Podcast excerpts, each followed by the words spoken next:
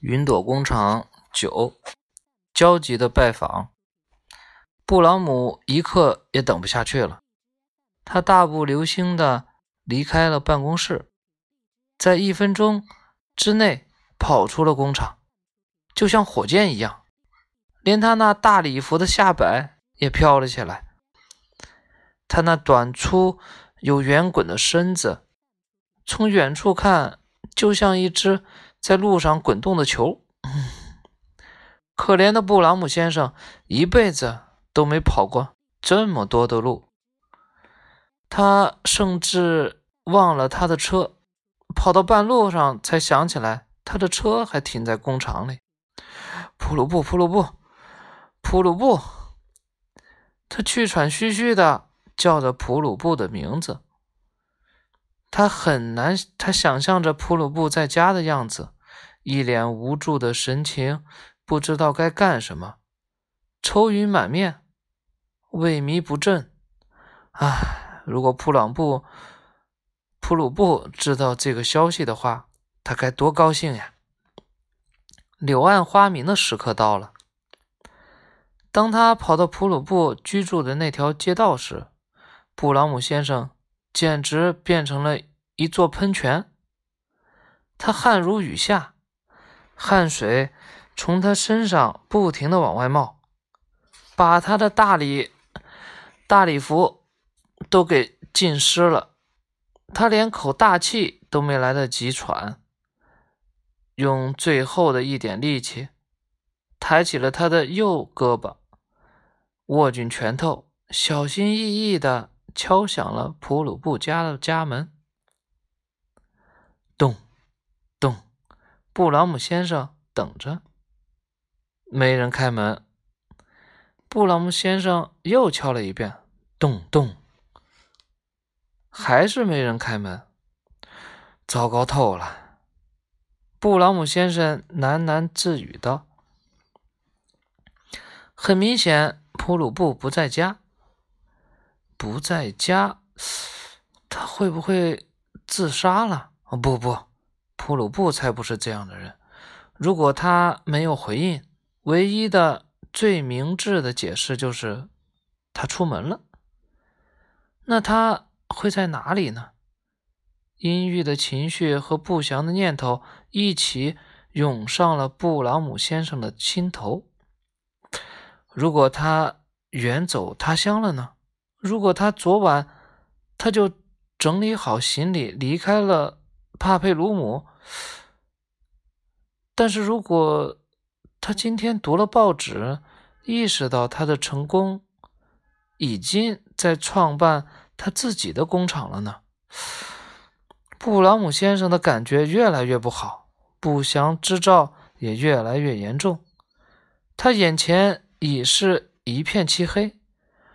如果他离开了这个国家，去别的地方生产彩色的云，可怎么办？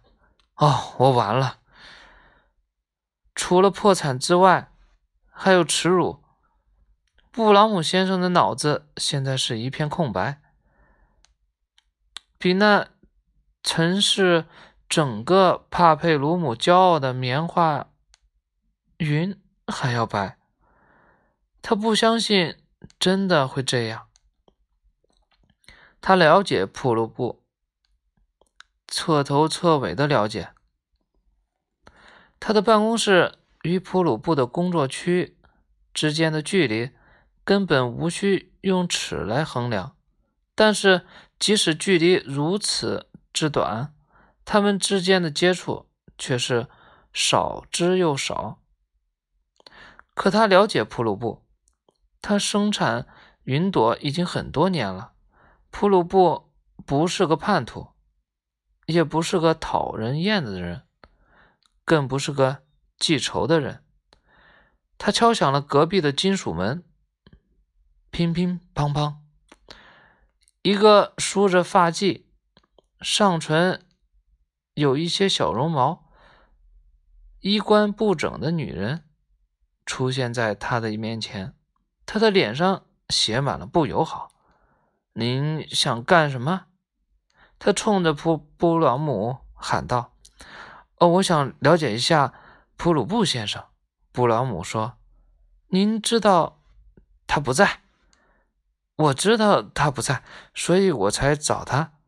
他今天早上走了。”他咕哝着，准备把门关上。您知不知道他带了行李没有？他对您说了什么？他看起来很难过吗？布朗姆的坚持惹怒了普鲁布的邻居。他为什么带行李？他说：“为什么他要跟我说点什么？至于是不是很难过，是的，我觉得是的。他从来都是仰视着天空出门，这一次却望向地面。怎么了？你为什么要找他？我能不能？”找到他事关重大。四肢乏力的布朗姆先生郑重地说道：“您知道他在哪儿吗？”“在工作。”我觉得。云朵工厂的厂长否定地摇了摇头。“那就真是奇怪了。”那女人茫然地说：“我不相信他会不去上班。如果今天是星期天。”不过不是，今天不是星期天，星期天的时候不一样。为什么？因为普鲁布先生不工作吗？